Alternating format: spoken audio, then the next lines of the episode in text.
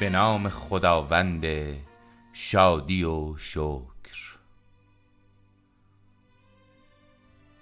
در شب هفدهم دختری که جای تازیانه بر پشت خودش داشت داستانش رو چنین ادامه داد. یک ماه پس از ازدواج در عیش و عشق سپری شد. تا اینکه روزی اجازه خواستم. به بازار بروم و پارچه بخرم. شوهرم اجازه داد و من آماده شدم و همراه پیرزن به بازار رفتم. به دکانی مراجعه کردیم که پیرزن صاحب آن را از قبل می شناخت. به من گفت این جوان که می بینی وقتی پدرش مرد بچه کوچک بود مال فراوانی را به ارث برده است. پیرزن رو به بزاز کرد و گفت بهترین پارچت را برای این بانوی محترم حاضر کن. جوان بزاز گفت به روی چشم؟ پیرزن زباب زبان به دعا و سنای جوان گشود. چندان که من به چنگ آمدم و گفتم ما به این چرب زبانی نیازی نداریم.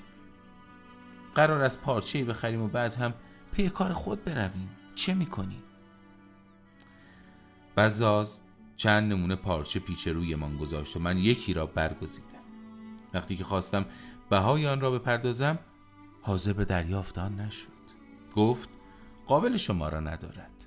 شما مغازم را روشن کرده اید و قدم بر چشمم گذارده اید من زیر بار نرفتم به پیرزن همراه هم گفتم اگر قیمتش را نگیرد پارچهش را به او برمیگردانم اصلا مهم نیست.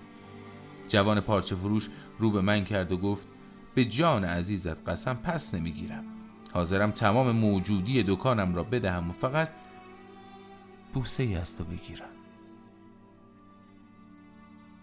پیرزن که از این پیشنهاد به وجد آمده بود از من خواست به این داد و ستد تن بدهم و گفت بانوی من اگر بوسه ای از تو بگیرد و تو هرچه بخواهی ببری مگر چه زیانی به تو می‌رسد؟ گفتم مگر نمیدانی که سوگند خوردم؟ اما پیرزن پافشاری کرد و گفت بگذار ببوسد دمی بیشتر طول نمی‌کشد. تو به جایش هرچه پارچه بخواهی بر میداری ثواب هم کرده ای مادر این جوان بیچاره خوشحال خواهد شد. آب هم از آب تکان نمی‌خورد.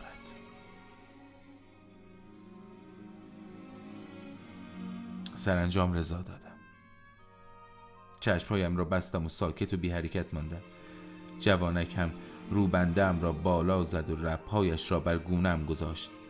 اما ناگهان دندانش را چنان در گونم نشاند که احساس کردم گوشت صورتم کنده شده. بیهوش بر زمین افتادم وقتی به خود آمدم دکان را قفل شده دیدم و سرم بر دامن پیرزن بود. شنیدم که می‌گوید خدا رو شکر که به خیر گذشت. برخیز و به خانه رویم الان دارویی برای تهیه می‌کنم که گونت را خیلی زود مداوا کند. اما یادت باشد که باید تظاهر به ضعف کنی. راه افتادیم و به خانه رفتیم. حال خوشی اصلا نداشتم. میترسیدم که شوهرم بیاید و من را در این حال ببیند. اندکی بعد از آنچه میترسیدم بر سرم آمد. شوهرم سر رسید و پرسید چه بر سرت آمده؟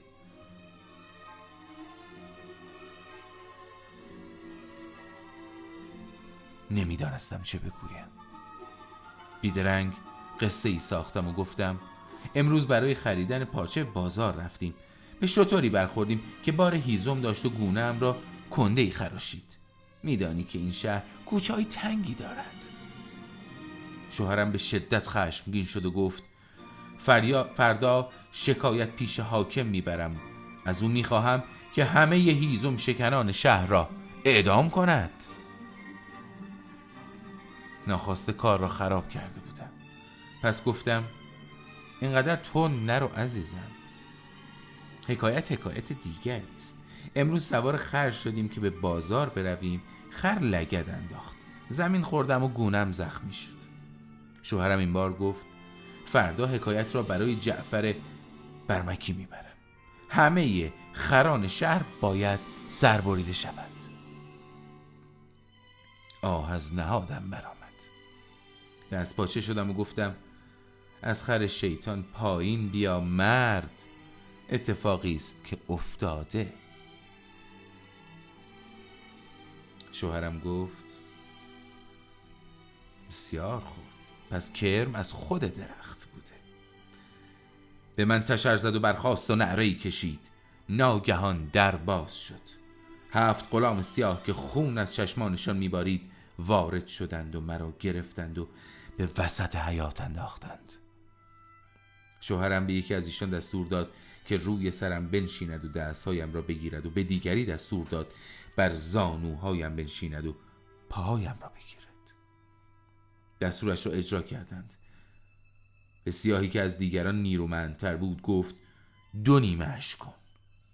در دجلش بنداز تا خوراک ماهی ها شود. سزای خیانت جزی نیست. با او شرط کرده بودم. غلام سیاه شمشیر کشید. شوهرم به من گفت تشهدت را بخوان و وصیت کن. گفتم عبدالخیر عبدالخیر مهلتم بده. آنگاه سر بلند کردم و به حال خود نظر انداختم و اندیشیدم دیدی چطور از بلندای کوه به در افتادم و زلیل شدم؟ دیدی؟ گریه کردم. به التماس افتادم. شاید از خونم درگذرد. اما عشقهایم را ندیده انگاشت و خشمگینانه بر سر زنگی سیاه فریاد کشید و گفت دو نیمش کن. وجود خیانت پیشه ستم بر جامعه است. می‌گویم دو نیمش کن. جلاد که پیش آمد مرگ را احساس کردم. نگاه ملتمسانه را به شوهرم دوختم و این شعر را برایش زمزمه کردم. چنان در قید مهرت پای بندم که گویی آهوی سر در کمندم. گهی بر درد بی درمان بگریم گهی بر حال بی سامان بخندم.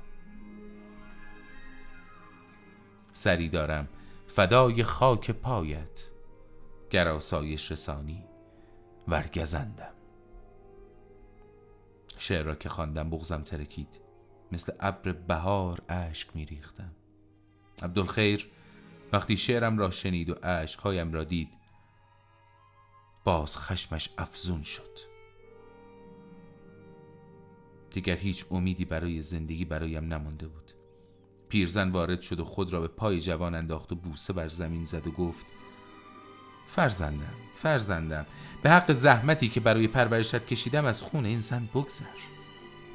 تو جوانی و از آه و نفرین این زن در حق تو واهمه دارم.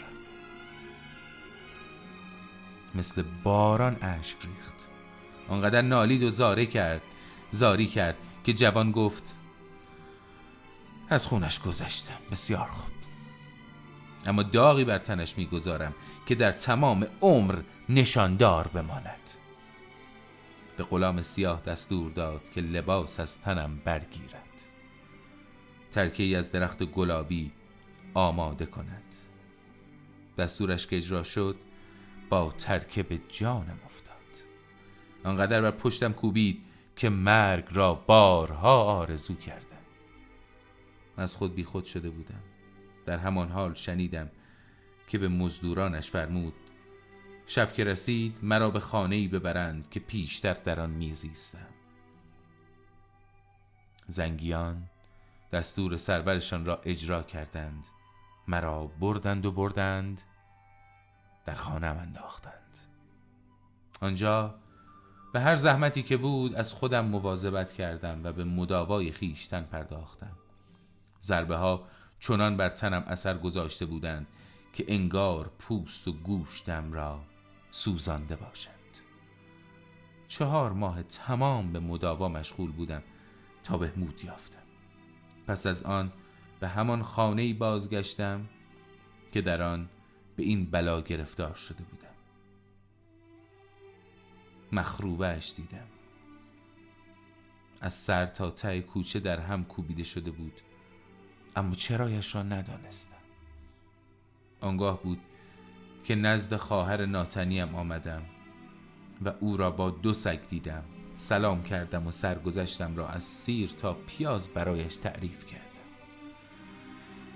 خواهرم گفت کیست که از ناسازگاری روزگار در امان مانده باشد خواهرم؟ خدا را شکر که باز به خیر گذشته است بعد هم قصی خودش را حکایت کرد و آنچه را خواهرانش بر سر او آورده بودند برایم گفت و از آن پس بود که با هم ماندیم. سخن از شوهر و شوهرداری به زبان نراندیم و این دلال خانم که می‌بینی تر و خشکمان می‌کند. هرچه می‌خواهیم از بازار می‌خرد و برایمان میآورد. روزگارمان بر این منوال میگذشت تا اینکه حمال پیدایش شد و شما هم به هیئت بازرگان بر ما وارد شدید و حکایت ما همین بود که شنیدید. خلیفه از شنیدن این قصه به وجد آمد و در شگفت شد. به کاتبان فرمود همه آن را بنویسند و برای تاریخ در خزانه نگاه دارند